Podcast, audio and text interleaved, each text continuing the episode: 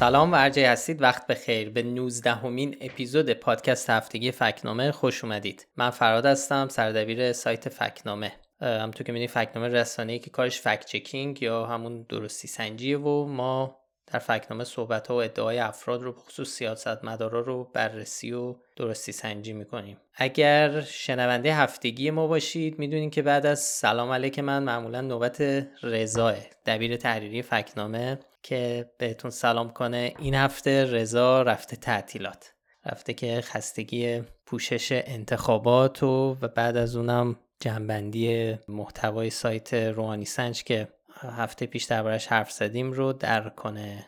و حالا اینه که این هفته خودمونیم و منم بدون رضا سعی میکنم مهمترین چیزایی که این هفته اتفاق افتاده رو و ما روش کار کردیم رو مرور کنیم با هم. خب به نظرم اول میتونیم با سوژه جنجالی طرح صیانت شروع کنیم. همونطور که به احتمال زیاد خبراشو شنیدید، هفته گذشته پیشنویس طرح حمایت از حقوق کاربران و خدمات پایه کاربردی فضای مجازی منتشر شد. در واقع یه طرحی بود که میشه گفت نسخه جدید طرح صیانت از حقوق کاربران فضای مجازی و ساماندهی پیام رسانه‌های اجتماعی. خیلی حرفا دربارش زده شده و ما هم فکر کردیم لازم این وسط توی مقاله شسته رفته توضیح بدیم که دقیقاً چه اتفاقی افتاده و این طرح چیه. متن کاملش رو میتونین تو سایت فکت‌نامه ببینید. لینکش رو هم تو توضیحات پادکست میذاریم. ولی اگه بخوام به مهمترین موضوعاتش اشاره کنم، باید به این سوال جواب بدیم که اگر پیشنویس طرح حمایت از حقوق کاربران تبدیل به قانون آزمایشی بشه دقیقاً چه اتفاقی ممکنه بیفته. خب اولین دغدغه که خیلی هم بهش اشاره کردن مسئله نقض حریم خصوصی کاربراست. در واقع سوال اینه که این طرح قراره با این حریم چه کنه؟ باید گفت متاسفانه با اجرایی شدن این طرح احتمال نقض حریم خصوصی کاربران هم افزایش پیدا میکنه. چرا؟ چون احراز هویت کاربرا و واگذاری اختیار شنود به یک کمیته نامشخص زیر نظر دادستان کل کشور داده میشه. در واقع وضع از این چیزی بعدی که الان هست بدتر میشه، باعث میشه محدودیت ها بیشتر بشن و حریم خصوصی کاربران به خطر میفته. کار میفته به دست جایی که دیگه معلوم نیست در چه حالیه و چه کار میکنه. همین موارد ظاهری رو هم دیگه نمیشه ازشون انتظار داشت. این یه نکته مهم. پس اینکه طرفدارای طرح میگن نخیر این برای حفاظت از مردمه، دقیقاً دارن آدرس اشتباهی میدن. این طرح کاملا باعث میشه حریم خصوصی شهروندان خطر بیفته. غیر از حریم خصوصی یه سوال مهم دیگه هم برای همه وجود داره، اونم اینه که این طرح آیا باعث فیلتر شدن بیشتر همه چیز میشه؟ یعنی همین چند تا جایی هم که فیلتر نیست ممکنه به خاطر این طرح بره تو محدوده فیلتر. باید گفت احتمالاً و متاسفانه بله، شانس این هم زیاد میشه.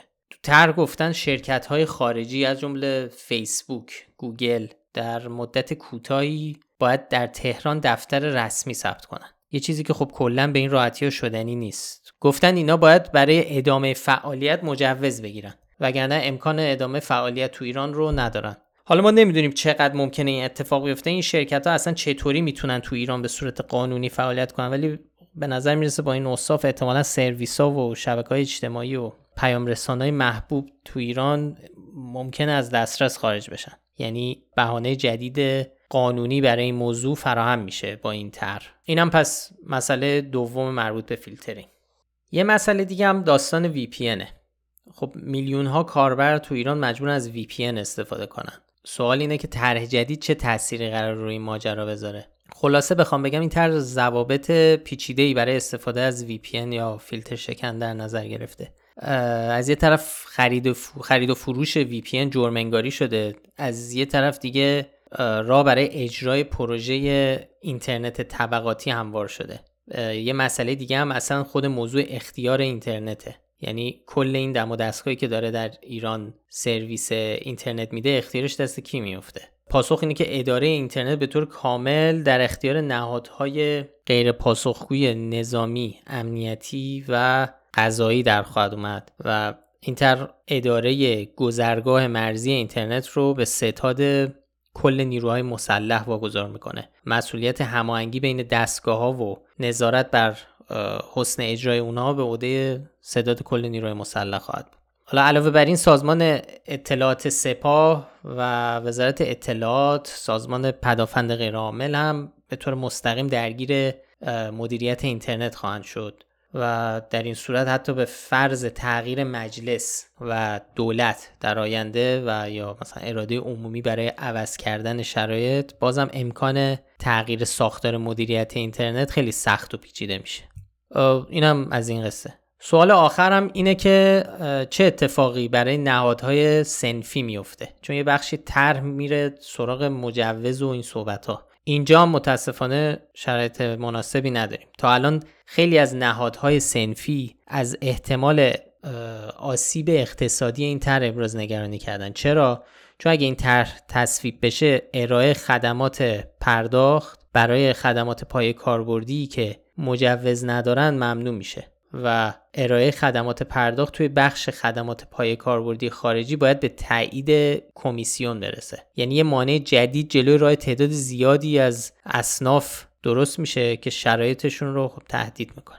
حالا طرفدارای طرح هم میگن مثلا این چیزا خب قانونی کردن و نظاممند کردن و شفاف کردنه، در حالی که خب این طرح داره اداره و جزئیات ماجرا رو به نهادهایی واگذار میکنه که خب اساسا شفافیتی ندارن تو ایران. یعنی مثلا اگه توی کشوری که شرایط دموکراتیک بیشتری داره یه طرحی میاد که از حریم خصوصی میخواد دفاع کنه، اتفاقا این مسئله رو از دست حکومت‌ها خارج میکنه، نه اینکه چیزی که همین الانم تو دست حکومت بیشتر حکومتی کنه. یعنی تهش هم این ادعای یه جور توجیه برای کنترل بیشتره و حالا این بهانه حفاظت از حریم کاربران هم بهانه جدیدی برای محدود کردن اینترنت و کنترل بیشتر زندگی شهروندان نیست.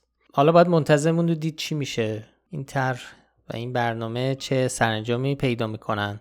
لازم بود ولی حتما یه دور مرور کنیم که این حالا به اصطلاح صیانت چه جزئیاتی داره. توضیحات بیشتر و مفصلتر و کاملتر رو میتونین توی سایت فکت‌نامه بخونید، لینکش هم در دسترس قرار میدیم. خب اینم از این. بریم سراغ حسن روحانی که الان دیگه همه جا از جمله تو سایت ما عنوان شده رئیس جمهور پیشین.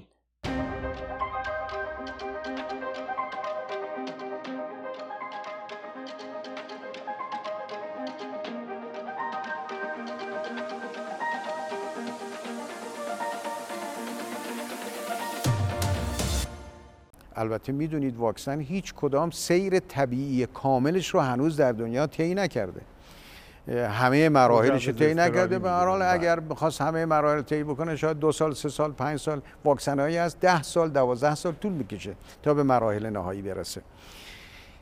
واکسن‌هایی تولید شد که در مرحله بالینی سوم حاضر بودن به ما بدن، منتها معنیش این بود که مردم ما هم تو این آزمایش وارد بشن. یعنی همونطوری که مردم خودشون داشتن تست می‌کردن، مردم ما هم تست می‌کردن. خب اتفاق مهمی که این هفته تو فضای سیاست ایران افتاد، شروع به کار ابراهیم رئیسی به عنوان رئیس جمهور جدید دولت جمهوری اسلامی بود. روحانی از دفتر ریاست جمهوری رفت.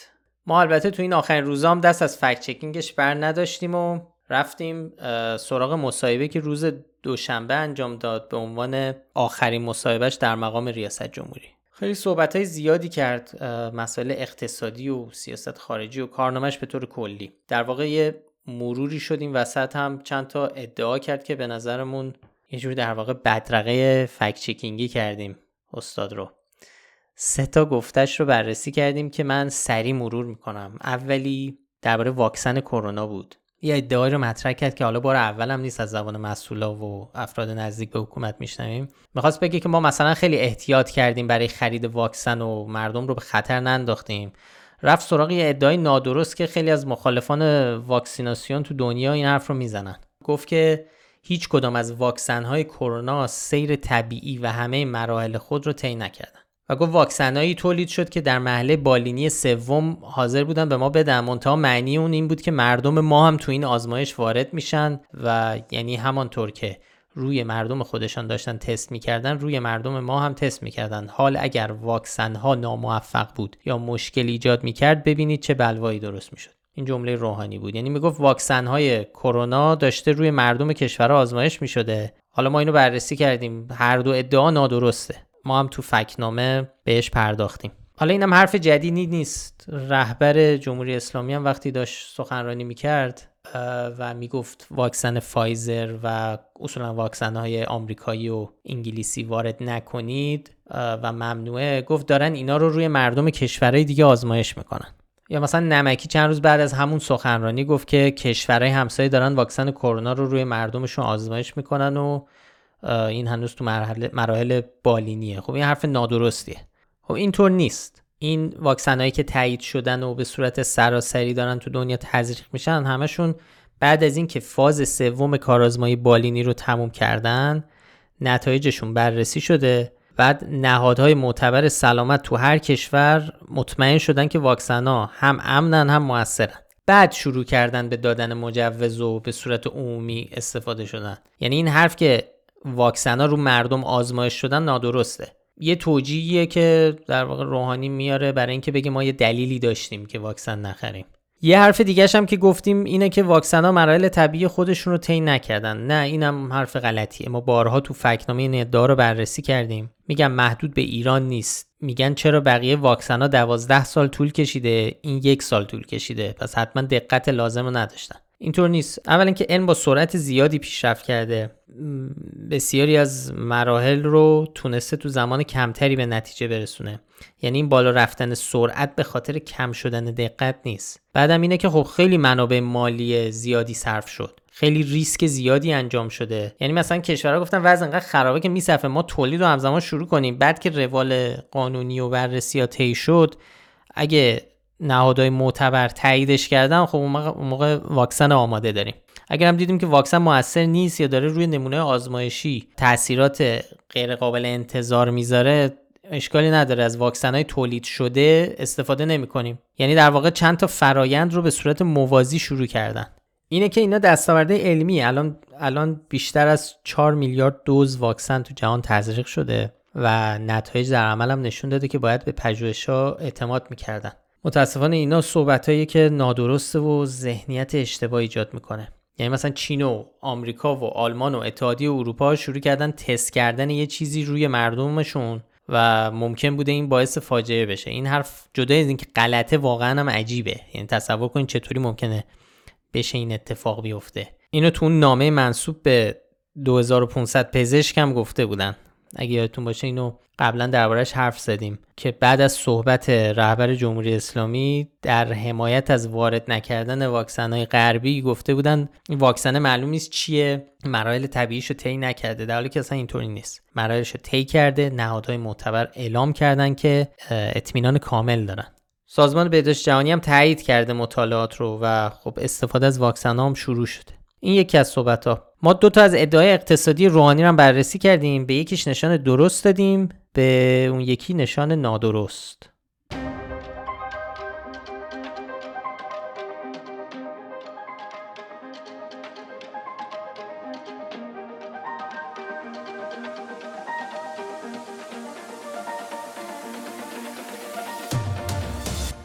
در سال 95 تورم ما تک رقمی بود. در سال 96 تک رقمی بود. من میتونم به مردم به صراحت بگم ما از پایه پولی استفاده نکردیم، ما از بانک مرکزی استقراض نکردیم و از مردم استقراض کردیم.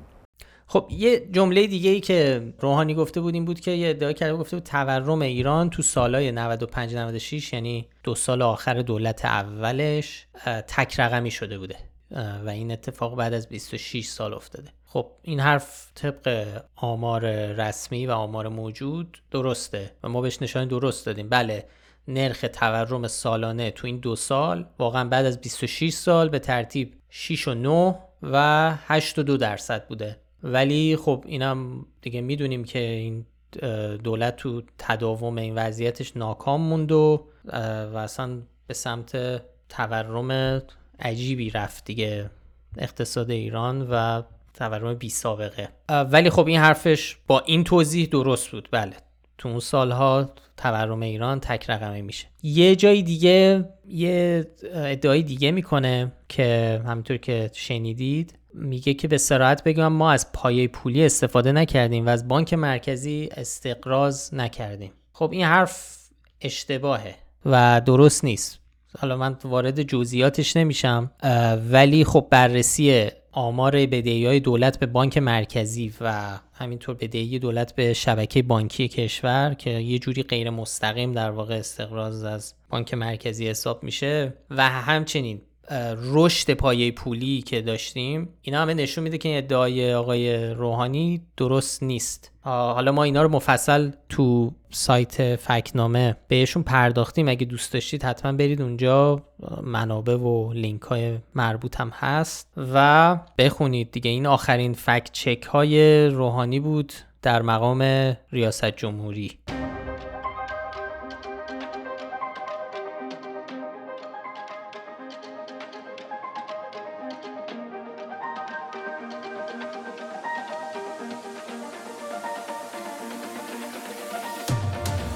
یه فکت‌چک دیگه‌ای که این هفته داشتیم درباره رانندگی موتورسیکلت زنان تو ایران بود. معامادوسین حمیدی رئیس پلیس راهور تهران بزرگ گفته بود که در ممنوعیت رانندگی موتورسیکلت قانون گواهینامه ملاک، نه جنسیت. جمله کاملترش حالا درباره موتورسواری زنان گفته بود که مبنای صحبت ما قانونه. قانون گواهینامه را مد نظر قرار داده. هر کسی که گواهینامه داشته باشد مشکلی برای رانندگی نخواهد داشت. در جایی که برخورد صورت می‌دهیم استنادمان قانون است. موتور سواری بانوان نیز فراوانی نداشته و به صورت محدود بوده که در چند مورد توقیف و برخورد صورت گرفت. حالا سوال اینجاست که آیا زنان در ایران حق موتور سواری دارند یا اصلا زنان قادر به دریافت گواهینامه رانندگی موتور هستند؟ خب تو قانون رسیدگی به تخلفات رانندگی بر اساس تبصره جیم ماده 10ش که میگه در صورتی که راننده بدون داشتن گواهینامه مبادرت به رانندگی نماید، وسیله نقلیه متوقف و راننده به مرجع قضا معرفی میشه. این قانونیه که با اون پلیس راهور نیروی انتظامی مانع رانندگی زنان با موتورسیکلت میشه. حالا چرا؟ یعنی طبق ماده 20 قانون رسیدگی به تخلف رانندگی همه قوانین و مقررات عمومی مربوط به حمل و نقل و عبور و مرور در مورد موتورسیکلت هم جاریه. یعنی برای رانندگی با موتورسیکلت هم خب طبعا باید گواهینامه داشت. ولی حالا طبق تبصره همین ماده قانونی میگه صدور گواهینامه رانندگی موتورسیکلت برای مردان بر عهده نیروی انتظامی جمهوری اسلامی ایران. یعنی قانونگذار با اینکه هیچ جا صدور گواهینامه موتورسیکلت رو مشروط به مرد بودن نکرده، ولی خب تو تبصره همون ماده 20 در واقع گفته که نیروی انتظامی مرجع صدور گواهینامه موتورسیکلت برای مردان است و اصلا مشخص نکرده خب تکلیف زنان چی میشه. و خب این سکوت باعث شده که نیروی انتظامی مسئولیت صدور گواهینامه برای زنان رو نپذیره. خب مرجع دیگه‌ای هم نیست تو قانون که مسئولیت رو به عهده گرفته باشه. بنابراین عملا زنان به بهونه این قانون از گرفتن گواهینامه رانندگی موتورسیکلت محروم شدن. بعد از اونجا هم که خب رانندگی بدون گواهینامه هم جرمه و پلیس میتونه وسیله نقلیه که کسی که گواهینامه نداره رو متوقف کنه و از اونورم خب زنان وقتی گواهینامه نداشته باشن از حق رانندگی موتورسیکلت محروم میشن. ولی خب این موضوع جدیدی نیست. سابقه قضایی هم داره. این موضوع قاضی دیوان عدالت اداری تو سال 98 بعد از شکایت یه زن اصفهانی که خب از دریافت گواهینامه رانندگی موتورسیکلت محروم شده بود یه حکمی صادر کرد و تو اون حکم که خیلی جالبه که میگفته که صدور گواهینامه موتورسیکلت برای زنان ممنوعیت قانونی ندارد و نیروی انتظامی به عنوان تنها مرجع صدور گواهینامه رانندگی مکلف است نسبت به تشکیل پرونده رسیدگی به تقاضای صدور گواهینامه در صورت احراز صلاحیت گواهینامه موتورسیکلت در حق شاکی صادر کنند. ولی خب جالب اینه که حتی بعد از این حکم هم نیروی انتظامی روش خودش رو تغییر نداد و گفت که خب این حکم مربوط به اون زن به خصوصه و بعداً مدیر کل حوزه ریاست دیوان عدالت اداری هم بعداً گفت که حکم صادره رأی هیئت عمومی نیست بلکه رأی صادره توسط یکی از شعبه که با شکایت یکی از بانوان استانی از نیروی انتظامی است. بر صورت یعنی با وجود این حکم قضایی هم این وضعیت ادامه داره و نیروی انتظامی به بهونه اون تبصره‌ای که گفتم بیشتر از صدور گواهینامه موتورسیکلت به زنان خودداری میکنه.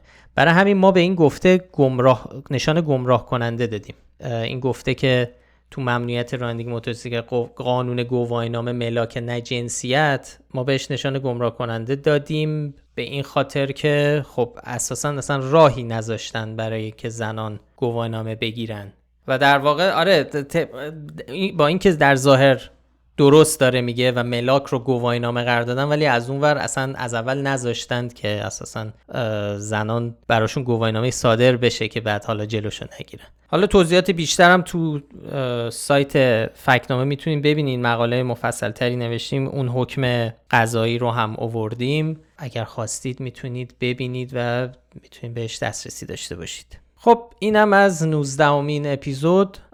جای رضا واقعا خالی بود، ببخشید دیگه مجبور شدین کل اپیزود صدای منو بشنوید. خب مثل همیشه ازتون خواهش میکنیم که این پادکست رو به بقیه هم معرفی کنید، این کار خیلی به ما کمک میکنه برای بیشتر شنیده شدن. برای پیدا کردن ما هم کافیه اسم فکت‌نامه رو به فارسی یا انگلیسی تو همه اپ‌های پادکست جستجو کنید. همونجورم که گفتم مثل هر هفته لینک مطالبی رو که بهشون اشاره کردیم و تو بخش توضیحات پادکست میذاریم. ضمن اینکه اگه تو بعضی از اپلیکیشن های پادکست مثل کست باکس ما رو دنبال میکنید، تو قسمت توضیحات میتونید فهرست صحبت ها رو هم ببینید و اگه دوست داشتین روی هر موضوع کلیک کنید یه راست برید سر همون قسمت از صحبت ها. این امکان خب برای کست باکس و گوگل پادکست وجود داره. یه کار دیگه هم که می‌خوایم داریم فکر می‌کنیم انجام بدیم در آینده، حالا بیشتر در جریان می‌ذاریمتون، این انتشار اپیزودهای ویژه است که یه ذره از اخبار روزمره یا فکت‌چک‌های فکت‌نامه یه ذره فاصله بگیریم، درباره خود فکت‌چکینگ بیشتر صحبت کنیم و در مورد اینکه اخبار نادرست چجوری منتشر میشه، میدونید یه جوری بک‌گراند این حوزه رو بیشتر توضیح بدیم و بیشتر با هم حرف بزنیم. حالا در آینده خیلی نزدیک حتما در این باره بیشتر اطلاع رسانی میکنیم حالا تا ببینیم چی میشه. تهیه کننده پادکست افشین صدریه و آریا کیان هم مدیر هنری این پادکسته. آدرس سایت ما هم هست فکتنامه.com. وقتتون بخیر و خداحافظ.